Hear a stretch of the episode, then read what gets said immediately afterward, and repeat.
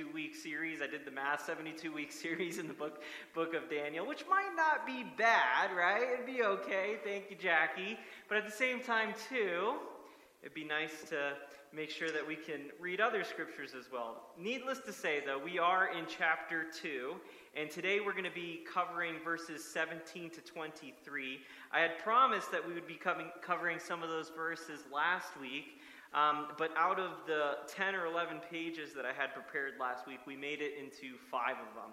So today we're going to be finishing up some of what we had intended for last week, and I'm really glad that we did that because I think this section divides really well from what we talked about last week. So, again, open up to Daniel chapter 2 in your Bibles. You know, as I, was, as I was thinking of this section of Scripture, I was trying to think of some stories worth sharing, and one came to mind in history. And it comes from the period of 1930s in France. If you didn't know, as tensions were rising between France and Germany in a post World War I, France decided to build its own wall. It was really going to be a defensive line that France was going to put up to keep the German soldiers out. In fear of what happened from World War I, France wanted to protect itself against Germany. So it built a line, or what's called the Maginot Line, and some of you might know this from history, in the region of France bordering the countries. Now, this interesting line to try to keep Germany out is shown right here because that was the line in which the German soldiers had crossed into France in World War I. So they pumped so much money and resources into this line. In fact, it was around 3 billion francs in order to keep Germany away in the threat of another world war. And of course, as we know, another world war did happen. And you know how the Germans dealt with this Maginot line? Well, they just simply went around it. and that was their solution was to just go around the line and enter into the forest. And as we as history would tell us, uh, France was invaded by Germany and eventually taken over. Now, I share this story because I think it's an interesting story. One, because oftentimes in life, when we are trying to handle adversity, what do we do? We build our own walls, we create these borders in our lives in order to keep people out or keep situations out. But oftentimes, what ends up happening? Life has a way of going around it, right? And hitting us oftentimes where it hurts. And I think this is really visually telling for the struggles that we go through. Church, I have to be honest with you guys. There is a real enemy out there that really wants to do damage in your life. There's a real devil out there that wants to bring you down and wants to be able to do what? Steal, kill, and destroy. And today, when we look at Scripture, we're going to be looking at how do we handle the challenges that are in front of us.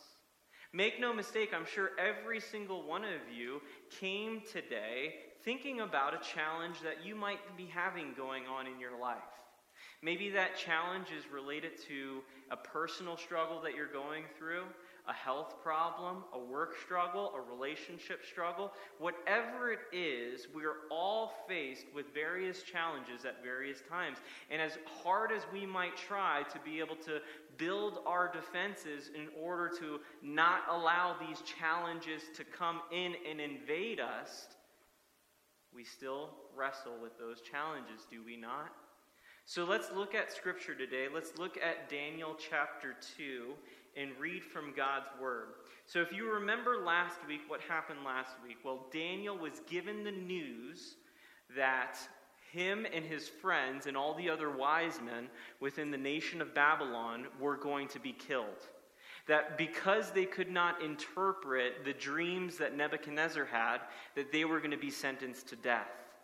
And responding to that moment, what does Daniel do? He pleads for his life and he speaks with tact and tastefulness and allows himself to, be, to, to gain some more time in order to handle this situation.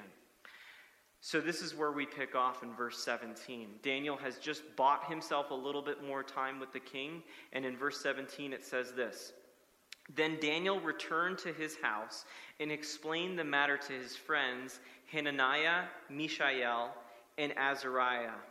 He urged them to plead for mercy from the God of heaven concerning this mystery, so that he and his friends might not be executed with the rest of the wise men of Babylon. Now, I need to ask you guys what state of mind do you think Daniel was actually in? You see, I think so often when we read Scripture, sadly, we read it in a way where we think that all of these characters in Scripture did not have the same emotional struggles that we have.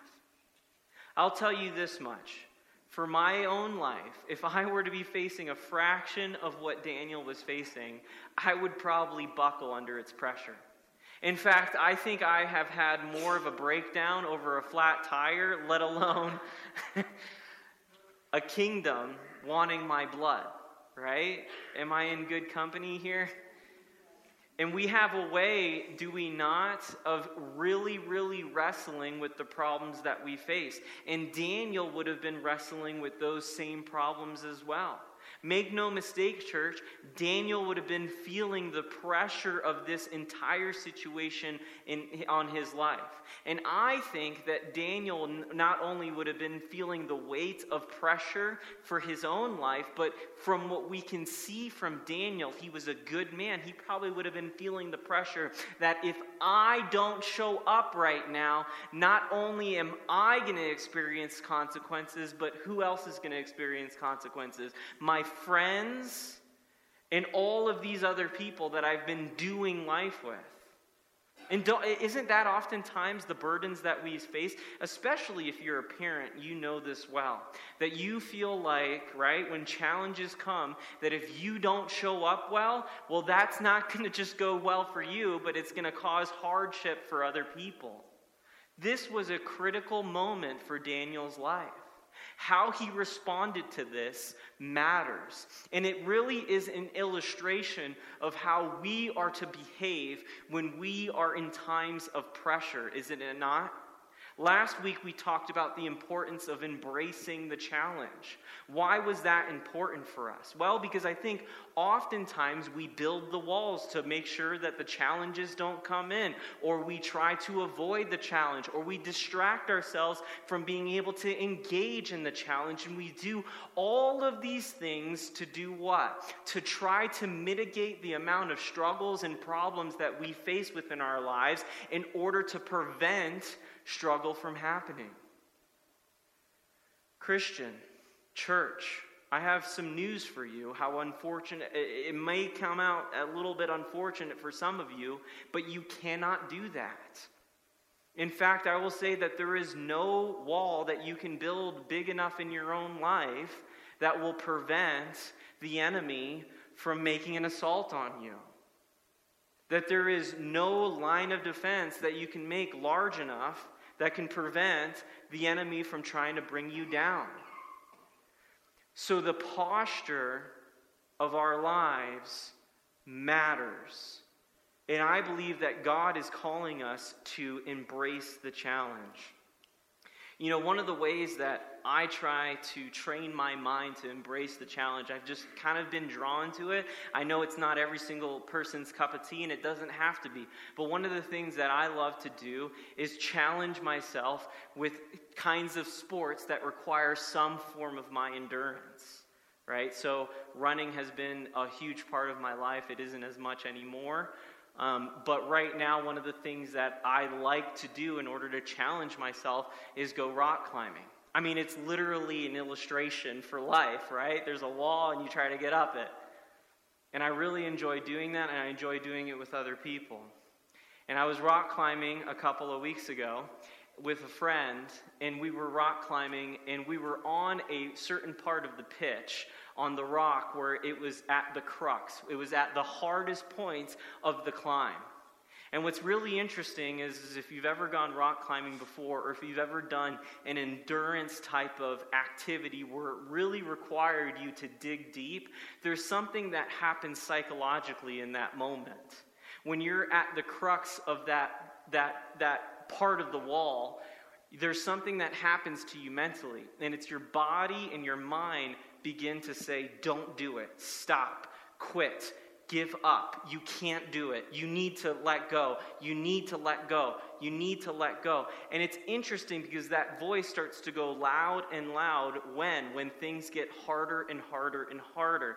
And the reason one of the reasons why I love challenging myself through this because I believe it trains my mind to understand how I handle adversity.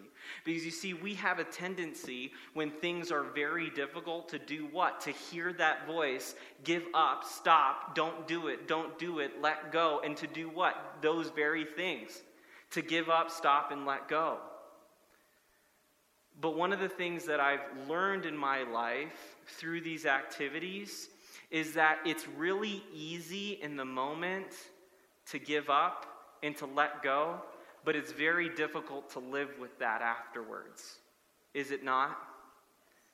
And oftentimes I would say that it's very difficult in the moment to do what? To fight past those feelings, to ignore those voices, but it's what? Very easy to live with yourself afterwards.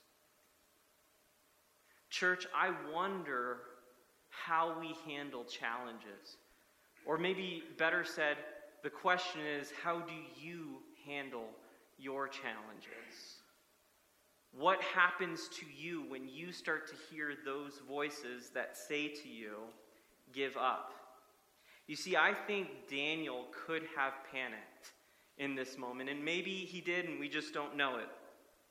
But we know that he most likely heard some doubts in his life, right? I mean, if we are thinking people, he heard some doubts in his life.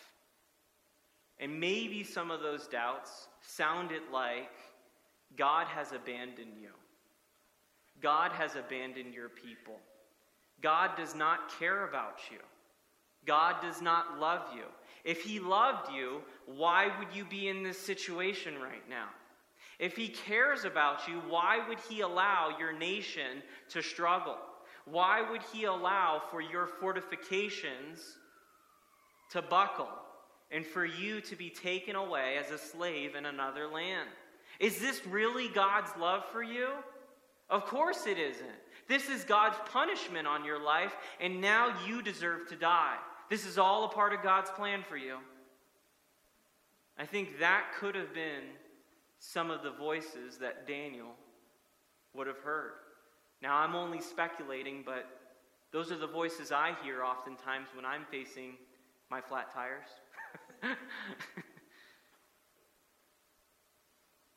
and I think that it very well could have been a huge struggle for him. But what do we see Daniel do in the midst of this moment? We see him trusting in God. You know, one of my favorite scriptures, in fact, I think it was the first scripture I committed to memory, is Proverbs 3 5 through 6. I'm going to read the NIV version for you. It says this Trust in the Lord with all your heart, and lean not on your own understanding. In all your ways, submit to him, and he will make your paths straight. You know, that's a pretty verse. It's one that, you know, if I were to have a tattoo, maybe I'd put it somewhere over here, right? it's just a beautiful verse. It's a, it's, a, it's a great reminder of what it means to live the Christian life, that we need to trust in God. But I think one of the challenges with a verse like this is, is it looks pretty on a wall, but oftentimes, in order to live that verse out, it doesn't always look so pretty, right? Church, I believe that God is calling us to not only embrace the challenge in life, but to be the kind of person, church, that can believe that God guides them. You see, one of the things that is very hard for us to come to terms with is that God is with us. that God is guiding us. Because we have a tendency to think that if something bad is happening in our lives, it's what? The byproduct of God's punishment in our lives, right? And don't get me wrong, there are times in life where we do knuckleheaded things, right? And we get to enjoy, I, I say that sarcastically, the fruits of our own mistakes. We can do things that can muck up our life and cause our own forms of despair. But we cannot think that every single hardship that we go through is a product of our own stupidity or a product of God's punishment, because it's just not the case. Sometimes we struggle because God is calling us to something greater. I believe that. You see, one of the things that I think happens oftentimes when you continue to push is you see that what you have on the other side of that challenge is better than where you were before it. And that's also another hard thing to realize. But I experience this all the time. That oftentimes, when you push through, when you ignore that voice that's trying to bury you into the ground, that oftentimes what is on the other side of that is better than where you are right now. Because again, I believe that if you push through those things, it might be hard in the moment, but it's worthwhile to live it out. Church, one of the things that I think Daniel did right in this moment is he chose how to handle his problem. We talked last week that one of the ways that Daniel chose to handle this problem was to apply his wisdom to the situation, to use the mind that God has given him in order to handle that problem. That's a good thing. That's what we need to do. But then what does Daniel do next? We already read it from verse 17, 18, and 19. It says that Daniel returned home, spoke to his friends, and then urged them to plead for God's mercy concerning this situation that they were in. And right here, we see the blueprint for how we need to handle our problems in life, church. You know, one of the hard, hardest realities that we need to face is that we need each other. That is a very un American thing to say at times, that we need each other. You know, we admire those stories where people can pull themselves up by their own bootstraps, but oftentimes those stories fail to realize that we need love and support from a community. In order to handle Daniel's problem, what did he do? He applied wisdom and then he went to God and he went to his community. That's how he overcame this situation. He went to God and he went to his community. In church, I wonder when you're faced with your own problems, how are you handling your own perils in life? Another huge aspect to what I think Daniel demonstrates in this scriptures is that Daniel turned his challenge into an opportunity. Daniel turned his challenge into an opportunity. And I believe that that is something that God is calling all of us to do in our lives. What does it mean to turn your challenge into an opportunity? Well, it means to be able to look at the things that you are struggling with with a different set of eyes.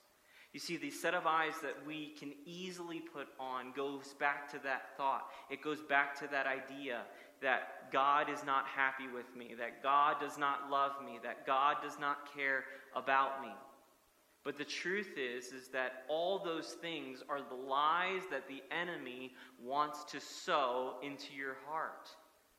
He wants you to believe those things. Why? Because when you accept that as truth, then what happens? You live defeated. That's his purpose. He wants you to live defeated. And when you embrace that wrong sided voice, then what ends up happening to your life is you feel the withering, you feel the death, you feel the despair. But God does not want us to live with that kind of mindset in our head and in our hearts. But rather He wants us to live with a mindset that can view the challenges as opportunities to go to Him, to opportunities to trust Him, to do more than what is happening in our life, to believe that if we trust in God, He will guide our paths. Church, we need to view the challenges we face in Adam, that's the big idea, as opportunities. What are the opportunities that you're not seeing within your life right now? Could it be that you're faced with an opportunity right now that you have not considered where you can make a choice? You can be honest about something or you can be dishonest about something. And through being honest, you have this opportunity to show your friends, your family, your coworkers, whomever it might be that is watching you what honesty means despite consequences. Are you facing a challenge right now that is causing you to doubt God's goodness? Well, maybe this is a really good opportunity to go to God and present your challenge to Him and say, Lord, I'm believing in you to see me through this situation. And I'm believing that you're going to grow my faith in this situation. I'm believing that you're going to change my outcome, not necessarily how things work out in the physical, but how things work out in the spiritual. I think these are things that we need to commit ourselves to and believe that God can take us through. You know, one of the things that I've been talking to my son about is he's been asking about trees and how they get so big and how they can stay upright when they're that big. And I'm not like a botanist. I don't really know a lot about trees, and I'm sure maybe I, I'd say I probably give say things that are maybe not entirely true. But on a basic level, what happens? As a tree gets larger, it learns to dig its roots deeper into the ground, does it not? And oftentimes those root systems get thicker and thicker, and it anchors itself deeper and deeper into the ground. And one of the worst things that you can do for any plant is for it to have shallow water for it to be watered so much that it doesn't need to dig deeper into the ground. Why? Because when hardships come, what happens to those kinds of plants? Well, they can be easily knocked over, they can be blown over, or if it goes through a season of drought, then what happens to them? They dry up because their root system isn't deep enough to draw the water that it needs. Only challenges, only harsh environments, only struggles in life grow us. This is why we need to view the challenges we go through as an opportunity, at the very least, for our faith to grow, for us to learn what perseverance is. You know, one way that I try to get through my own struggles is I try to remind myself that when I suffer or when I go through a challenge, I get to better understand what Christ went through. Only in part, but I do get to better understand that. Why? Because there is no person who has ever suffered the weight of this world like Jesus Christ has. And when we suffer, guess what? It can even be an opportunity for us to be thankful for Christ's suffering. Because we can relate to it now even better. Let's keep reading in Scripture. So Daniel does what? He uses wisdom, he goes to his friends, and through his community, he prays to God. Verse 19 During the night, the mystery was revealed to Daniel in a vision. Now, stop right there and we'll keep reading in a second. We do not know. Visions usually come one of two different ways in Scripture. Usually, a vision will happen while somebody is sleeping. They'll have a vision as they're dreaming, or a vision will happen when somebody's awake. So, we know an example of that, for instance, is one of Peter's vision in the book of Acts when God is telling him that the gospel is for the Gentiles too. That is an example of he's awake and he receives a vision from God. Here, Bible scholars are not certain if he was awake or if he was asleep. So, this is your pastor's guess on this. I think he was awake. Why? Because would you be sleeping on the night of your execution? Probably not, okay? So, uh, you know, I think he was awake. And I think that he was praying and praying and praying, as many of us would do if our lives were on the line, and praying and praying and praying with his friends, which is a reminder to do what? To persevere in prayer, church. You know, one of the things that I think we can ask ourselves, because we do this all the time, is God obviously comes through for Daniel, right? He gives him, he reveals him the mystery of this dream that Nebuchadnezzar had. But it almost makes you wonder well, why did God put Daniel through the whole entire trouble, right? If God was going to come through, why didn't he just give him the vision when he first started praying? Or why didn't he give Daniel the vision before any of this happened? Or why did all this need to even transpire? It, you can almost say it seems like this struggle is unnecessary and just a, a way for Daniel to be more stressed out than he needs to be in life, right? Don't we feel that way with God sometimes? God, why are you putting me through this? This feels really unnecessary, you know? And we think that, and we feel that, and we question that, and it's hard, and I get it.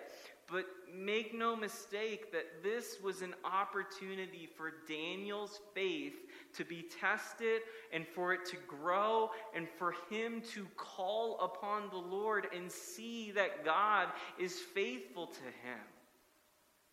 Church, this was an opportunity for Daniel as much as it was a challenge and a struggle in his life. I wonder what would happen in your situations if you committed yourself to prayer at the face of a challenge? I wonder what outcomes would come from that. And let me be clear I'm not just trying to say that you can pray away all your struggles. That is not true. Okay? We all will die of something until Christ comes. We all will experience the pains of a fallen world until Christ comes. But that doesn't mean that we have to struggle in despair until Christ comes. No, we get to live through the power of the Holy Spirit right now as resurrected people. Amen? And we get to experience the power of Jesus in our lives right now. So we see in Daniel right now that he was praying and praying and praying. And then what happened? God reveals to Daniel a vision. And then how does Daniel respond to this? This is so important. Let's keep reading in Scripture. Verse 19, section B says this Then Daniel praised the God of heaven and said, Praise be to the name of God forever and ever. Wisdom and power are his. He changes times and seasons. He deposes kings and raises up others. He gives wisdom to the wise and knowledge to the discerning. He reveals deep and hidden things. He knows what lies in darkness, and light dwells with him. I thank and praise you, God of my ancestors. You have given me wisdom and power. You have made known to me what we ask of you. You have made known to us the dream of the king. Daniel turned his challenge into an opportunity. And then what did he do from there? He turned his challenge in an opportunity to praise God.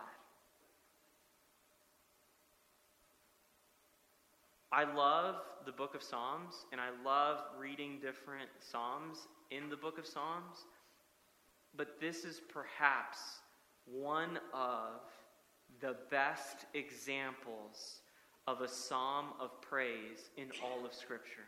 Why? Because it came at the crux of fear, at the crux of doubt, at the crux of a real life problem of despair. And how did Daniel respond to God's faithfulness in his life?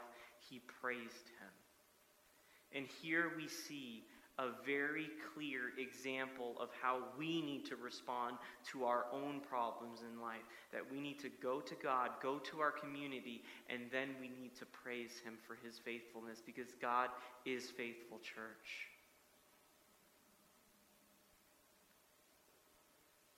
God is worthy of our praise. What is praise, church? You know, oftentimes we'll say, well, we're going to sing a couple praise songs and then we're going to sing a worship song, right? If you're in the worship team, that's a normal thing, right? And most people would say, well, praise is just kind of like an upbeat song, right? And eh, yeah, there's a little bit of truth to that, but really what praise is, at least in short, what praise is, is giving honor where honor is due. I'll say that again. Praise is giving honor where honor is due. It's recognizing someone for their qualities. So we can, in fact, praise other people, right? We can praise, and we should, in some ways, praise other people. Especially if you're a parent, look for ways to praise your children. Or if you have employees that you oversee, or coworkers, or people that co labor with you, look for opportunities to give honor where honor is due. But here's the thing, church when we sing our praise songs, we're not just singing happy fake songs. We're giving honor to God because He is deserving of it.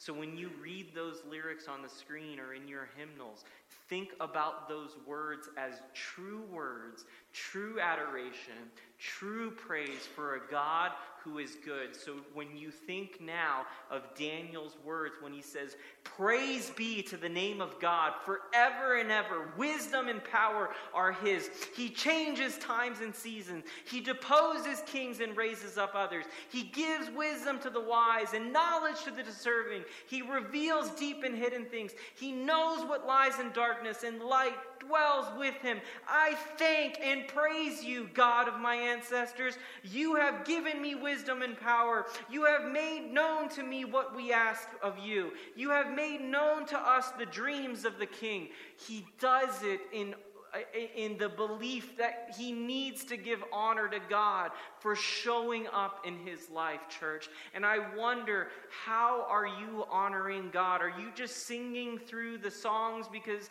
they're a catchy tune? Or are you honoring God with your lips because those words are your words and you believe that he is worthy to be praised? And I believe that to be true, church. God is worthy of our praise and he will help help us in our times of need if we allow our challenges in life to be opportunities to go to Him, church. Not to despair, not to lose hope, but to go to Him. Notice the words that Daniel uses to praise God. God is wise. God is powerful. God is responsible for the seasons of life. God is over all the rulers. God gives wisdom and knowledge. God is the revealer. God is the rescuer. God is the God of my ancestors. What are the challenges you're facing right now, church? What are the struggles you're facing right now? And how is God calling you to see this as an opportunity to go to Him, go to your church family, and then praise Him? I'll share a couple that I have. One is a personal one. For me, a personal challenge is I want to be able to be a father before I'm a pastor. I want to be a Christian before I'm any one of those things. And I don't want to make a mistake on the order of how those things fall in my life. You might be asking yourself, well, why does that matter? Well, because I believe that if I cannot love my God first, then I cannot love my wife well. And then I cannot love my children well. And if I cannot do those things, then why am I deserving to be your pastor? because my household matters. How I lead those that God has entrusted me with, the most precious of people to me, if I can't minister to them well, then who am I to try to minister to you well? That's a challenge I face. It's one that I feel fear in. Everybody knows about PK syndrome. Some of you are a product of PK syndrome, right? Pastor's kid syndrome. I know some there's there's a few pastor kids in the church. Actually, we got quite a bit now that I'm looking around. Yeah. Melita's like, I'm a pastor kid. That's a or a challenge. Here's another challenge that I have. I want this church to last generations. I want to be an old man showing up for the 75th anniversary of Peace Mennonite Community Church, being like, I was a pastor here once. I remember when we put that up right there. I want that to be a part of my story, church. Now, that second one can only happen if you embrace that challenge with me. Or better said, if you embrace that opportunity with me. What are the challenges you have going on in your life? Let's think about that as we sing the next song, okay? And I want you to practice giving that challenge to God and asking God to help you see the opportunity, okay? So I want to invite the worship team up, and they're going to help us with this. And if your life is looking really beautiful right now and you don't have any challenges you think of, I want you to pray for our church.